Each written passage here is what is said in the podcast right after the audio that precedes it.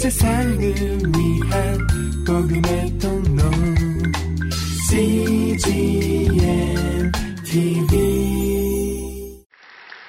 이 시간 하나님께서 우리에게 주시는 말씀은 어, 오늘은 네 군데 말씀입니다. 민수기 11장 15절, 열왕기상 19장 4절, 요나서 4장 2절에서 3절, 요나서 4장 8절에서 9절까지 말씀입니다. 저 여러분이 순서대로 합독해서 함께 읽도록 하겠습니다. 먼저 민수기 11장 15절 말씀입니다. 같이 읽겠습니다. 시작. 주께서 제게 이렇게 하시겠다면 제발 저를 불쌍히 여기셔서 지금 당장 저를 죽이시고 이 곤란한 일을 보지 않도록 해 주십시오. 열왕기상 19장 4절 말씀입니다. 저와 함께 읽도록 하겠습니다. 시작. 혼자서 하룻길을 가서 광야에 다다랐습니다. 그는 로뎀나무 아래 앉아서 죽기를 기도했습니다. 여호와여, 이제 이것으로 충분하니 제 목숨을 가져가 주십시오. 저는 저의 조상들보다 나은 것이 없습니다. 요나서 4장 2절 3절 말씀입니다. 같이 읽겠습니다. 시작. 그는 여호와께 기도했습니다. 여호와여, 이것이 내가 고향에 있을 때 내가 말씀드린 것이 아닙니까? 이래서 내가 서둘러 다시스로 도망간 것입니다. 주께서는 은혜롭고 동정심이 많은 하나님이시고 진노하는데 더디시고 사랑은 충만하시며 재앙을 내리는 것을 주저하신다는 것을 내가 알고 있었습니다. 여호와여 이제 제발 내 목숨을 가져가십시오. 내가 사는 것보다 죽는 편이 낫겠습니다. 8절 9절 말씀입니다. 시작. 해가 뜨자 하나님께서는 뜨거운 독종 바람을 준비하셨습니다. 해가 요나의 머리 위를 따갑게 내리쬐어 그는 힘이 빠졌습니다. 그는 죽기를 원했습니다. 요나는 말했습니다. 내가 사는 것보다 죽는 것이 낫겠습니다. 그러자 하나님께서 요나에게 말씀하셨습니다. 내가 그 넝쿨 때문에 화내는 게 옳으냐? 그가 말했습니다. 그렇습니다. 화가 나서 죽을 지경입니다. 아멘. 제가 비행기 어, 타기 전 어, 그날 금요일, 토요일 또 주일까지 눈이 많이 왔습니다. 버스턴 지역에 어, 눈이 얼마나 많이 왔나 하면 한 3피트 정도 왔으니까 거의 1m에 뭐 몇 센치 빠지는 눈이 왔습니다. 눈이 그렇게 많이 오겠느냐라고 생각을 하고 금요일 날 낮에 신방이 하나 있었습니다. 그래서 신방을 다 마치니까 한 4시 한 40분, 45분 정도 되어서 어, 고속도로로 나가니까 차가 한 대도 없는 거예요. 어, 눈이 많이 왔기 때문에 거의 한 20분, 30분 정도로 운전을 하는 가운데서 차가 전혀 없고 이제 눈치 오는 트럭들만 한 두세 개 보면서 제가 아내에게 자랑을 했습니다. 여보, 한평생 이런 기회 안 와. 잘 보라고. 그러면서 아주 제가 신나게 어, 운전을 했습니다. 어, 잽싸게 집에 운전을 어, 도착을 해서 TV를 켜보니까 어, 그 밑에 4시 이후로 운전하는 사람은 1년 동안 징역, 어, 감옥 속 가는 그 금지령이 내린 것을 저는 아무것도 모르고 어, 경찰이 없는 것이 참 하나님의 은혜였습니다. 눈만 파내는데 6시간 걸렸습니다. 차가 움직여야 되니까 눈을 뚫고 와서 참 여러분 뵈니 또 더 큰 감동이 있습니다. 한번 기도하고 하나님의 말씀 보도록 하겠습니다. 하나님 아버지, 말씀 앞에 섭니다. 저희가 무엇입니까? 하늘을 향하여서, 영혼을 향하여서, 심령이 열리는 이 시간 되도록 성령 하나님 도와주옵소서. 예수님 이름으로 기도합니다. 아멘. 2005년도 8월 25일부터 30일까지 5박 6일 동안 어, 엄청난 어, 재난이 미국에 있었습니다. 어, 카트리나 태풍이 불었습니다. 그 태풍으로 인하여서 남부 미국 지역은 아주 엄청난 피해를 보아서 인명사상과 실종이 10만 명이 넘었습니다.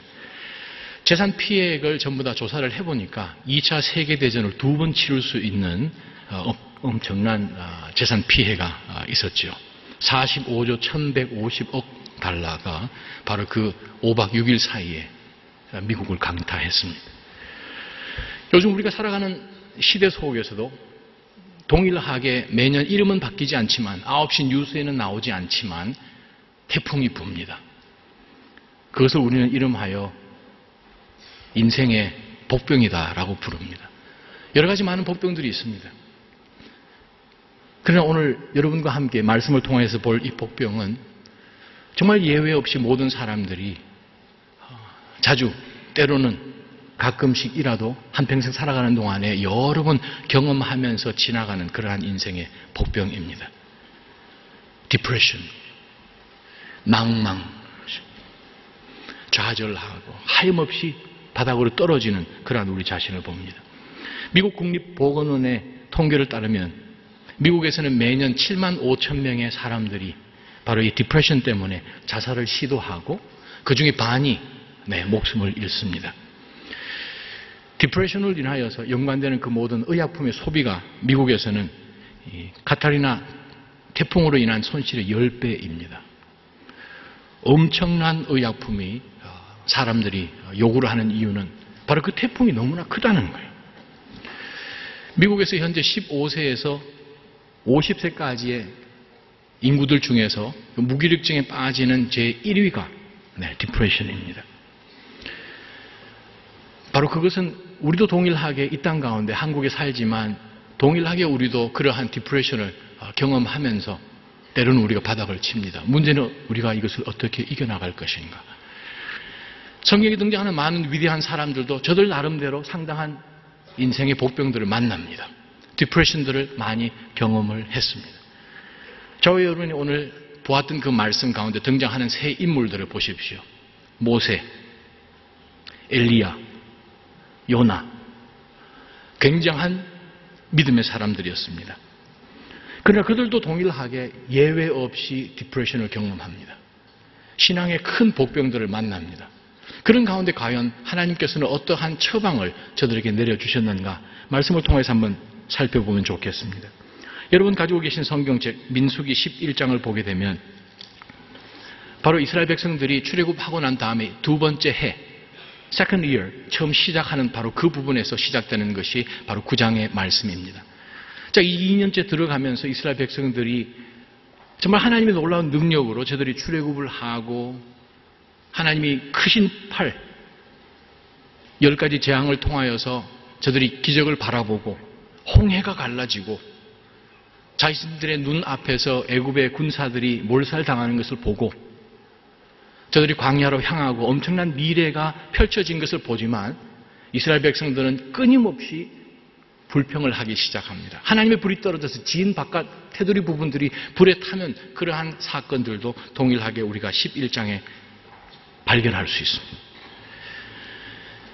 바로 그 가운데서 모세의 상황이 10장 10절부터 기록되어 있는데 집집마다 각자의 장막 입구에서 울고 있는 것을 모세가 듣습니다.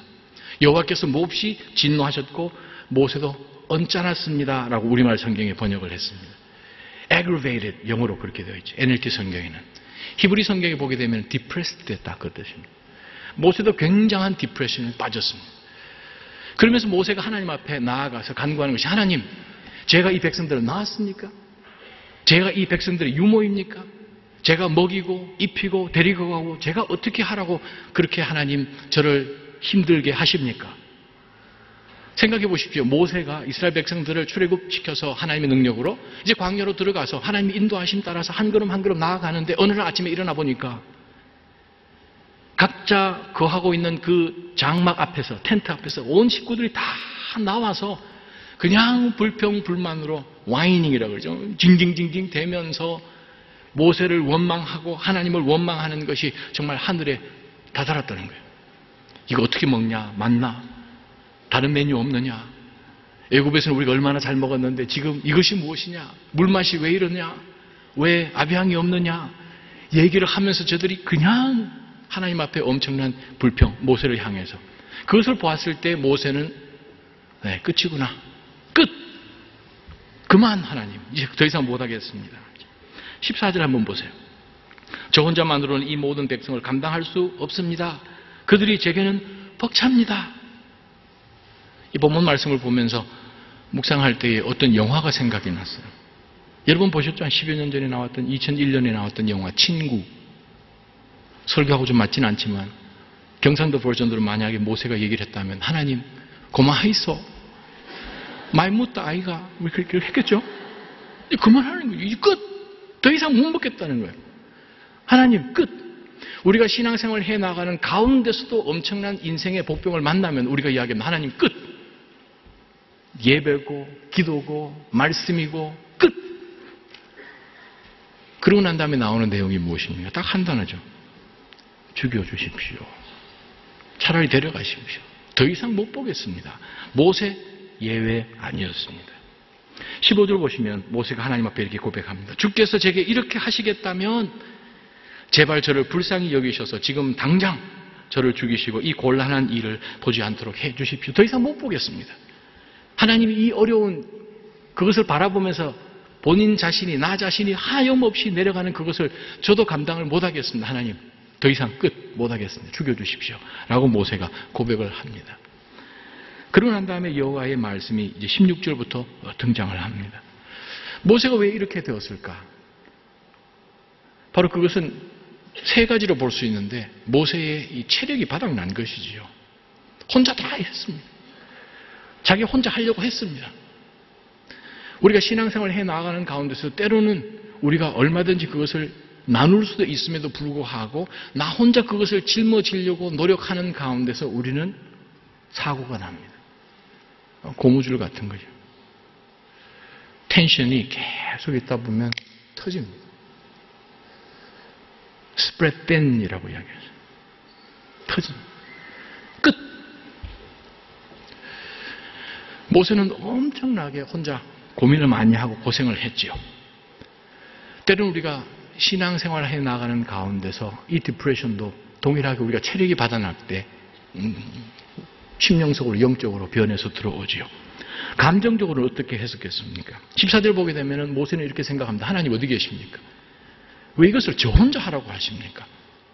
저 혼자만으로는 이 모든 백성을 어떻게 감당한다고 그렇게 하나님 인도하십니까? 제겐 벅찹니다. 어, 감정적으로도 자기가 너무나 하나님으로부터 동떨어져 있다는 생각이죠. 끈이 떨어져 버린 것 같다. 하나님은 오늘따라 요즘 왜 이렇게 멀리 느껴지십니까? 라고 모세는 하나님 앞에 외친 것이죠. 열등감이죠, 어떻게 보면. 자기 자신의 분명한 아이덴티티를 찾지 못하고 하나님, 왜 저는 이것을 제가 해야 됩니까? 저 혼자 이거 어떻게 합니까? 라고 그 자신의 하나님 앞에 고백하는 것이 나옵니다.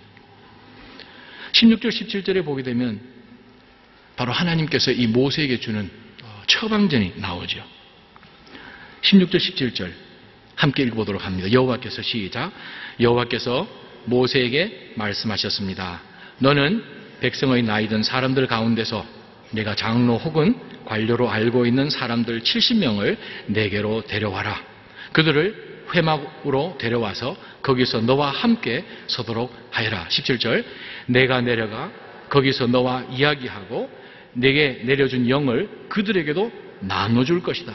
그러면 그들이 이 백성의 짐을 너와 함께 나누어지고 너만 혼자 지지 않게 될 것이다. 하나님께서 모세에게 요청하신 것은 딱 하나의 명령이었습니다. 바로 그것은 저들과 함께 서라. 여기 등장하는 야짜브라는 그 히브리 말이 있는데 그것은 굳건하게 서되 옆에 사람들이 함께 있어야 됩니다. 우리가 영적인 디프레션을 만나는 가운데서 보게 되면 항상 나 혼자 서 있는 것을 발견합니다. 이것이 모든 세상의 문제가 내 문제라고 생각을 하면서 자기 혼자 홀로 떨어져 있고 하나님도 돕지 않다고 생각하는 가운데서 그가 처지지만 하나님이 모세에게 주시는 키는 무엇입니까? 바로 그것은 옆에 사람 좀 찾아라는 것입니다. 제 보스턴 오늘 이 교회에서 저희가 하는 제가 또 요청해서 성도님들이 하는 것은 무엇인가? 이 신앙 동지들을 만들으십시오. 제가 권면을 했습니다. 기도 짝꿍들을 한 두 명이나 세 명 많으면 안 되니까 자기 속에 있는 모든 것들을 다 내려놓고 그것이 비밀이 보장되면서 정말 자신에 있는 모든 감정과 영적인 상태를 나눌 수 있고 그것을 하나님 앞에 들고 나아가서 기도할 수 있는 그 기도의 동지 두 명이나 세 명, 많게는 네 명까지 넘지 않고 네 명은 그것을 꼭 해야 된다는 거예요. 왜요? 신앙생활을 해 나가는 가운데서 하나님이 저와 여러분들에게 주신 이 일들은 저와 여러분들 자신으로서 혼자 스스로 힘으로 절대 못하기 때문에 우리는 디프레션에 봉착하게 되지요. 바로 그것입니다. 하나님의 모세에게 그것을 요구했습니다. 함께 서라는 거예요. 함께 서라. 함께 나와라. 혼자 있지 말고 함께 나와라. 내가 저들을 통하여서 동일하게 하나님께서 계획하신 그것을 하게 하겠다라고 하나님은 분명히 17절 하반절에 그렇게 약속하십니다. 함께 서는 것입니다. 두 번째 사람 보십시오. 엘리야입니다. 우리 여러분이 상 19장에 등장하는 엘리야의 사건들을 보게 되면 18장까지는 모든 것이 아무 문제가 없었습니다. 신나죠? 3년 반 동안 기도가 어, 했더니 정말 비가 오지 않았고 바로 그 가운데서 하나님의 놀라운 능력으로 갈멜산 꼭대기까지 올라가서 바로 하루 종일 그들과 대치를 하고 바알과 아세라 선지자 대표 예언자들 850명하고 전투가 벌어졌지 않습니까? 하루 종일 저들이 몸을 해하고 자신들의 섬기는 농경신이죠. 어, 영국 가면은 바알신 발굴된 것들이 많이 있는데 번개 들고 있는 빼빼 마른 어떤 신이 하나 있습니다. 비와 우레와 그것을 모두 관장하는 농경신 바로 그 바알신을 섬기기 위하여서 모여 있는 모든 예언자들과 850대 1로 엘리야가 대치를 합니다. 하루 종일 기도했어요. 아마 먹지도 못했을 거예요. 그러한 가운데서 하나님의 놀라운 시간에 엘리야의 차례가 되었을 때 그가 하나님 앞에 엎드려서 기도하고 재단을 쌓고 불이 내려오고 준비되었던 그 모든 번제물들이 타버리고 계속하여서 850명의 거짓 선지자들을 다 죽여버리고 또 아합 그 왕 앞에서 한 50km 되는 그 먼 이스라엘 그 계곡 계곡까지 왕의 마차 앞에서 달렸다고 생각해 보십시오. 어, 마라톤보다도 더 굉장한 것이죠. 속도가 얼마나 징징징징징징 여러분 생각나시죠? 불의 마차 그런 영화처럼 이 아합 선지 앞에서 그 흰머리 뭐 수염을 날리면서 막 굉장한 하루를 살았습니다. 그러는 가운데서 전체적인 분위기가 19장 1절부터는 바뀌지요. 19장 2절에 보게 되면 그러나 이세벨은 엘리야에게 사람을 보내 말했습니다. 만약 내일 이맘때까지 내가 내 목숨을 죽은 예언자들 가운데 하나의 목숨처럼 되게 하지 못하면 내가 우리 신들에게서 천벌을 받아 마땅하다라고 이 이세벨 왕후가 자기가 너무나 좋아했던 이 거짓 선지자들을 죽인 그 모든 꼬투리를 바로 이 엘리야에게 화살을 돌려서 내가 24시간 내로 너를 죽이겠다 라고 기별을 보냈습니다. 그러고 난 다음에 3절부터 시작되는 것은 바로 엘리야의 어, 디프레션이에요. 굉장한 승리자요. 엄청난 그러한 사역을 하였던 이 엘리야에게도 네, 낭망, 상심이라는 것이 찾아왔다는 거예요. 그러고 난 다음에 3절과 4절 우리가 오늘 본문 읽었습니다. 엘리야가 하나님 앞에 나아가서 요청합니다. 엘리야는 이 상황을 보고 3절에 목숨을 지키려고 일어나 도망쳤습니다. 유다의 부엘세바에 이르러자 자기 종을 거기에 남겨놓고 혼자서 하루 종일 달려서 광야에 다다릅니다. 로덴 나무 아래서 그가 하나님 죽겠습니다. 죽여주십시오. depression의 끝이죠. 죽여주십시오. 어, depression의 끝은 세상적으로 관점에서 볼 때는 없습니다. 죽어야겠다. 죽으면 다 끝나겠지라고 생각을 하고 동일하게 엘리야도 하나님 앞에 요청합니다. 죽여주십시오. 왜 엘리야에게 동일한 이 depression이 찾아왔을까? 체력이 바닥났다는 거예요. 모세처럼. 엘리야도 좀 휴식을 하지도 못했고 쉴 수 있는 그러한 여가를 전혀 만들어 놓지 못한 가운데서 그도 동일하게 체력이 바닥났습니다. 감정적으로는 어떻습니까? 10절 한번 보십시오. 19장 10절 보게 되면 함께 읽어봅니다. 시작. 엘리야가 대답했습니다. 저는 만군의 하나님 여호와를 매우 열심으로 섬겼습니다. 그러나 이스라엘 자손들이 주의 언약을 버리고 주의 재단을 부수며 주의 예언자들을 칼로 죽여서 이제 저만 혼자 남았습니다. 그런데 저들이 이제는 제 목숨까지 빼앗으려 합니다. 어, 이것을 뭐라고 부릅니까? 순교자 컴플렉스라고 그러죠. 하나님 저들이 이제 저를 요구합니다. 제가 그럼 죽으면 되겠죠? 어... 때로는 우리가 신앙생활을 해 나가는 가운데서 이런 느낌을 갖습니다. 열심히 달렸습니다. 하나님이 저희들에게 허락해 주신 그 사역이라 생각을 하고 정말 옆 뒤도 안 돌아보고 열심히 달렸는데 어 인정이 안 되는 거예요. 오히려 공격을 당하는 거예요. 곁에 서주는 사람이 돌아보니까 아무도 없는 상황 가운데서 엘리야처럼 우리도 동일하게 하나님 앞에 하나님 사람들이 저를 공격합니다. 저 혼자 남았습니다. 바알, 선, 바알 앞에 절하지 않은 유일한 예언자가 바로 접니다. 죽겠습니다. 저들이 내 목숨을 뺏으려 합니다. 저들 손에서 빼앗길 바에야 하나님이 가져가십시오. 라고 엘리야는 이야기를 하지요. 그러나 하나님이 천사를 통하여서 이 디프레션 가운데 빠져있는 엘리야를 방문했을 때 하나님께서는 야 너가 이거 이거 잘못했고 저거 잘못했고 꼬치꼬치 하나님께서는 우리를 향하여서 따지지 않으신 것처럼 엘리야에게도 동일하게 그렇게 찾지 않으셨습니다. 오히려 하나님이 엘리야에게 와서 엘리야야 뭐 좀 먹지? 아주 숯불에 갓 구운 떡, 또 물을 준비하여서 엘리야를 하나님께서 먹이십니다. 성도의 교제가 이렇게 중요한 것입니다. 서로 서로를 돌아보고 찾아서 그들에게 떡, 물을 제공을 하면서 마음 가운데서 좀 눌려져 있던 스트레스를 받았던 그 모든 것들이 좀 퍼져나가는 것이 중요하죠. 엘리야가 많이 먹었습니다. 다시 누웠습니다. 천사가 다시 엘리야를 일으켜서 조금 더 먹어라. 앞으로 갈 길이 멀다는 거예요. 저와 여러분들을 향하신 하나님의 사역이 갈 길이 멀다는 거예요. 그 중간중간에 우리가 쉼이 없다면 우리는 바로 그 쉼이 없는 바로 그 한계 속에서 끝나버리는데 하나님은 우리에게 말씀하십니다. 좀 쉬어라. 다시 또 일어나자. 좀 쉬어라. 엘리야의 상황을 보면 저와 여러분의 상황과 어찌 그렇게 똑같은지 모릅니다. 3절 제일 첫 번째 나오는 동사를 보십시오. 엘리야는 이 상황을 보고 무슨 상황이요? 이세벨이 죽이려고 하는 그 상황을 보고 지금까지 18장까지는 엘리야는 앞, 뒤 전혀 옆을 보지도 않고 하나님만 바라보고 달려왔다는 거예요. 어느 한순간에 하나님을 향했던 그의 시선이 저와 여러분 상황을 움켜쥐고 애워싸고 있는 그 환경 속에 시선이 머무를 때에 바로 엘리야는 두려워 떨다는 거예요. NLT 성경으로 번역된 거 보게 되면은 Elijah was afraid. 두려웠다는 거예요. 두려웠다는 거예요.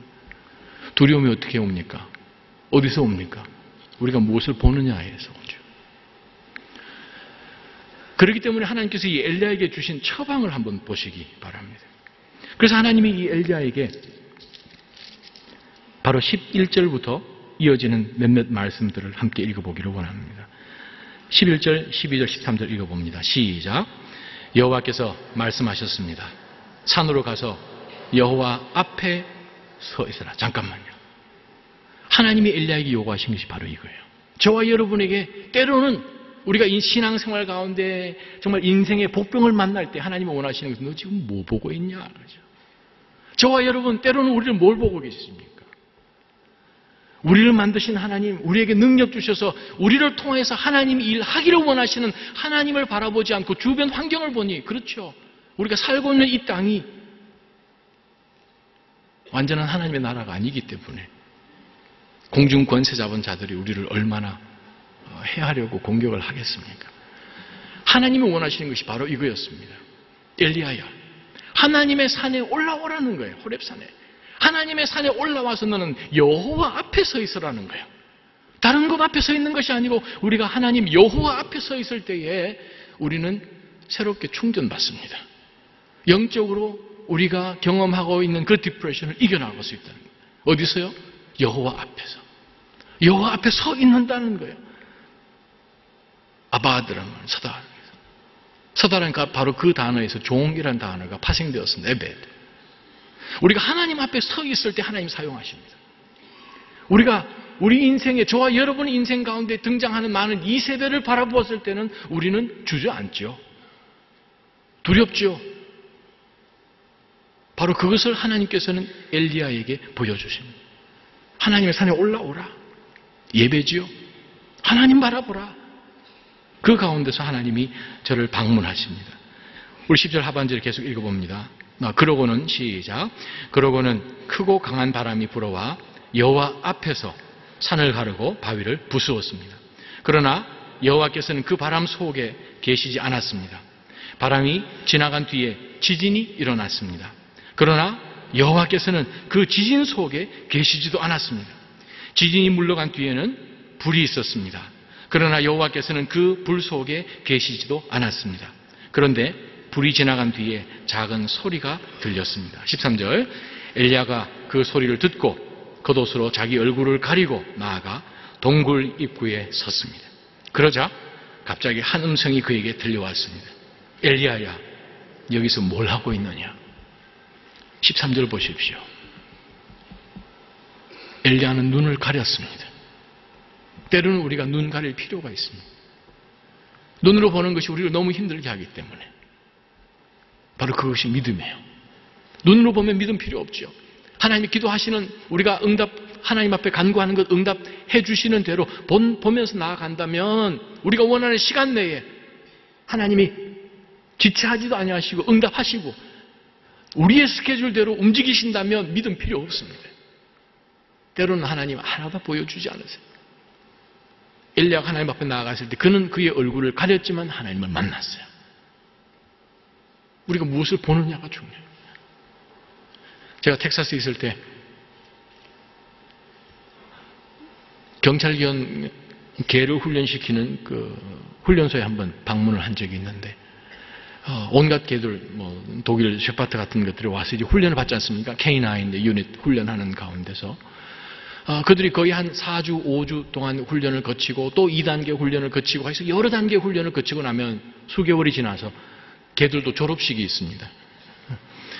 졸업식이 있습니다.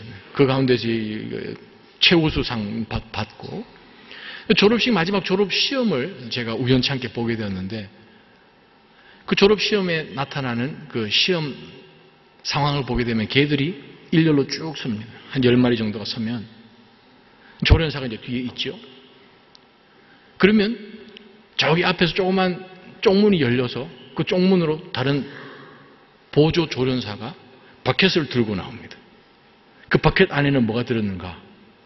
아주 맛있게 냄새 나는 고기, 양념된 고기. 그 고기가 담겨져 있어서 바로 건너편 개 앞에 한 10m 앞으로 섭니다. 이쯤 되면 상황이 벌써 여러분 그려지시죠? 그날 누가 졸업한 것 아시겠죠? 누가 졸업 못한 개인지 아시겠죠? 바로 그 앞에서 고기를 바닥에 조련사가 던지고 나면 개들은 두 가지 양태로 싹 나뉩니다.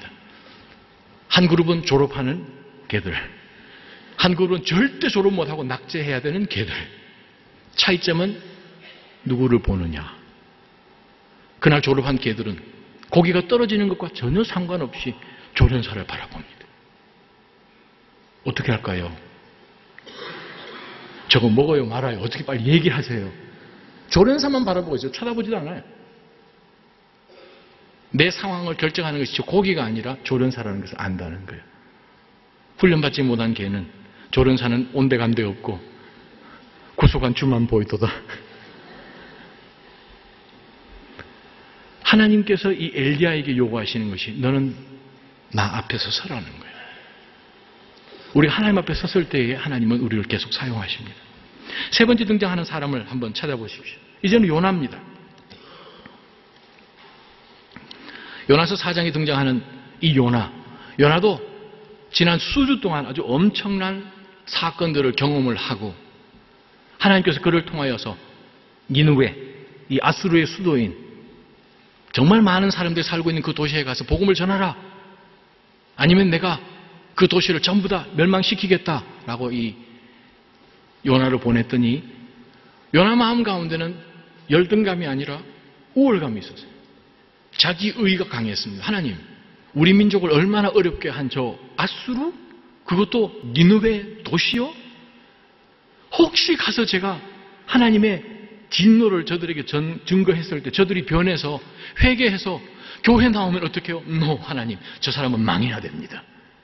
저희들에게 얼마나, 나에게 얼마나 어려움을 줬는데 하나님 치시옵소서. 심판에 아마 메시지를 줬다면 아마 정말 숨도 쉬지 않고 이 요나가 달려갔을 거예요. 그러나 회복의 메시지를 하나님이 전하셨을 때 요나는 거절합니다. 다시스로 도망갑니다. 정반대 길로 도망갑니다. 요즘의 스페인이지요. 그런 가운데서 물고기가 그를 삼키게 되죠.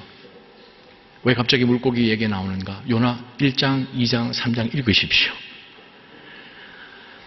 3박 4일 동안 요나가 물고기 속에 있다가 이제 니누의 그 해변가로 토해져서 이제 나왔습니다. 아마 몰골이 많이 아니었겠죠. 3일 동안 위액 가운데서 세척이 되었으니까 냄새며 아마 얼굴은 색이 상당히 표백이 됐을 것이고 머리는 아마 그 위액으로 빠마가 됐을 것이고 아주 엄청난 냄새와 말로 표현할 수 없는 외계인 같은 모습으로 이제 그가 니누에 들어와서 회개하라. 회개 안 하겠습니까? 정말 하나님의 은혜로 니누에 있는 모든 백성들이 회개했어요. 그러고 난 다음에 그는 화가 났어요. 회개한 것에 대해서 화가 났어요. 차라리 죽이십시오. 제 눈으로는 더 이상 못 보겠습니다. 하나님의 성품을 제가 못 받아들이겠습니다. 어떻게 하나님 저런 사람들에게까지 은혜를 주십니까? 하나님 치셔야지요. 라고 요나는 생각하는 가운데서 하나님은 얼마나 요나가 자기 중심적으로 신앙생활을 했는가. 자기가 처해 있는 상황 가운데서 자기의 잣대로 하나님 없다 하면서 그가 나아갔는가라는 것을 우리가 요나를 통해서 보지요. 우리가 요나서 4장 2절, 3절을 보게 되면 저가 하나님 앞에 요구하는 것입니다. 하나님 못 보겠습니다. 그래서 하나님의 이 심판이 어, 이르도록 성 밖에서 초막을 쌓아놓고 제가 기다리고 기다립니다. 화가 나서 하나님 앞에 죽여달라고 합니다. 하나님께서 박능쿨을 심으셨습니다. 그 박능쿨의 그늘을 통하여서 그가 아주 뜨거운 햇볕을 피했지만 또 하나님 그것을 마르게 해주시니까 또 그가 이야기합니다. 더 이상 못 보겠다. 죽여주십시오. 우리가 인생 살아가는 동안에 성경에 등장하는 이 귀한, 위대한 인물들처럼 우리도 동일하게 디프레션을 겪습니다. 사단이 그라지 세일을 했다 그러잖아요. 야드 세일. 집에 있는 헛 물건 파는 세일. 그래서 이 사탄 밑에 있는 쫄개들이 다 가가지고 그 사탄이 팔고 있는 그 많은 공구들을 이제 싸게 파는데 돌아봤어요. 여기 가보니까 시기 질투. 여기 가니까 미움, 물질. 우리를 공격하는데 사단이 사용하였던 여러 가지 이름의 공구들을 테이블 위에 쫙 진열을 해놓고 가격표를 다 붙여놨어요. 우리를 유혹하고 쓰러질 수 있도록 사탄이 그동안 사용하였던 그 모든 도구들에 진열되어 있는 것을 사단의 졸개들이 이렇게 돌아보다가 어느 한 테이블에 가니까 그 위에 유리관으로 이렇게 씌워진 한 테이블이 있었어요. 그 유리관 안에 보니까 이상하게 생긴 공구가 있는데 너무나 낡았어요. 너무나 낡았어요. 근데 그 금액이 붙어 있는 것이 다른 것과 비교해 보니 공이 여기 한 네다섯 개가 더 붙어 있어요. 굉장히 비싼 가격으로 이 공구는 아예 유리 케이스 안에 따로 분리가 되어 있었어요. 그래서 이 사단의 졸개들이 사단한테 와서 두목, 저게 뭡니까? 저건 왜 저렇게 비쌉니까? 보니까 다 낡아 빠졌는데 사단이 하는 말이 이 말입니다. 모르는 소리 하지 마라. 내가 이것을 에덴 동산 이후로 내가 사용해 봤는데 쓸 때마다 백발백중. 변함없이 사용했기 때문에 지금도 낡았는데 앞으로도 얼마든지 사용할 수 있다. 그 이름이 디프레션이에요. 낭망입니다. 절망 입니다. 하나님 오늘 세 사람을 통하여서 우리에게 이런 말씀을 하십니다. 혼자 떨어져 있지 마라. 함께 하라. 믿음의 동지를 찾으십시오. 기도의 동지를 찾으십시오. 신앙생활은 혼자 하는 것이 아닙니다. 우리는 그리스도의 몸 안에 있는 한 지체들, 서로 있는 정말 교류할 수 있는 믿음의 동지를 꼭 찾으십시오. 그래서 올 이 2013년을 한번 살아보시는 가운데서 하나님이 여러분 인생 가운데 하실 지금까지 여러분이 경험해보지 못한 바로 그것을 경험해 보시기를 바랍니다. 두 번째는 그 짐을 나 혼자 못 집니다. 서로 서로 나눠 주십시오. 나눠 지면서 비는 그 시간 가운데 하나님 앞에서 쉬십시오. 휴식하십시오. 세 번째로 우리가 붙들 것은 무엇입니까? 우리가 낭망하고 낙심하는 가운데서 우리가 잊지 말아야 되는 것은 하나님은 여러분을 사랑하십니다. 온 우주 만물을 창조하신 하나님, 여러분을 부르셔서 태초부터 여러분을 선별하셔서 핸팩하신 그 하나님, 여러분을 너무너무 사랑하십니다. 미치도록 사랑하십니다. 독생자 예수 그리스도를 죽이실 만큼 사랑하십니다. 때로 여러분 삶 가운데서 하나님 어디 계십니까? 하나님 저를 미워하시죠. 저는 왜 이렇게 하나님과 멀리 떨어져 있습니까? 아무도 저를 돌보는 사람 없습니다. 그건 사탄이 우리를 속이는 말입니다. 하나님, 여러분 가슴 속에 계십니다. 여러분 안에 계십니다. 올 2013년을 통하여서 여러분 삶 가운데 이제는 남아있는 인생 가운데서 이 디프레션, 낭망, 움츠려짐 이러한 단어는 아예 없어지기를 주님의 이름으로 축원합니다. 한번 기도하겠습니다. 걸어가신 하나님, 저희는 신앙생활 해 나가는 가운데서 너무나 혼자 떨어져 있고 너무나 진이 빠져 있고 아무도 주변에서 우리를 돌아보지 않고 모든 사람들이 적인 것처럼 느껴집니다. 때로는 하나님도 저희를 버리신 것 같은 그러한 절망 가운데서 아무 소망이 없는 그러한 가운데 저희는 더, 더 내려갑니다. 하나님 그러나 오늘 모세를 통하여 엘리야를 통하여 요나를 통하여 저들을 세워주신 그 말씀을 바라보면서 다시 한번 저희가 여호와 하나님 앞에 우리를 만드시고 우리에게 성령을 주셔서 예수 그리스도의 영이 인도하시는 대로 하나님의 원하신 그 뜻을 이루기 위하여서 부르신 사랑하는 모든 믿음의 성도들 여호와 앞에 서 있을 수 있도록 도와주옵소서. 기도의 동지들을 주십시오. 기도의 동력자를 허락해 주십시오. 신앙의 동지들을 하나님 허락하셔서 하나님이 저희들에게 주신 이 모든 일들을 아름답게 나누어서 함께 지며 주의 놀라운 나라를 이 땅 가운데 세울 수 있도록 저희의 남은 여생을 그렇게 사용하여 주옵소서. 예수님의 이름으로 기도하옵나이다. 아멘. 온 세상을 위한 복음의 통로 CGM TV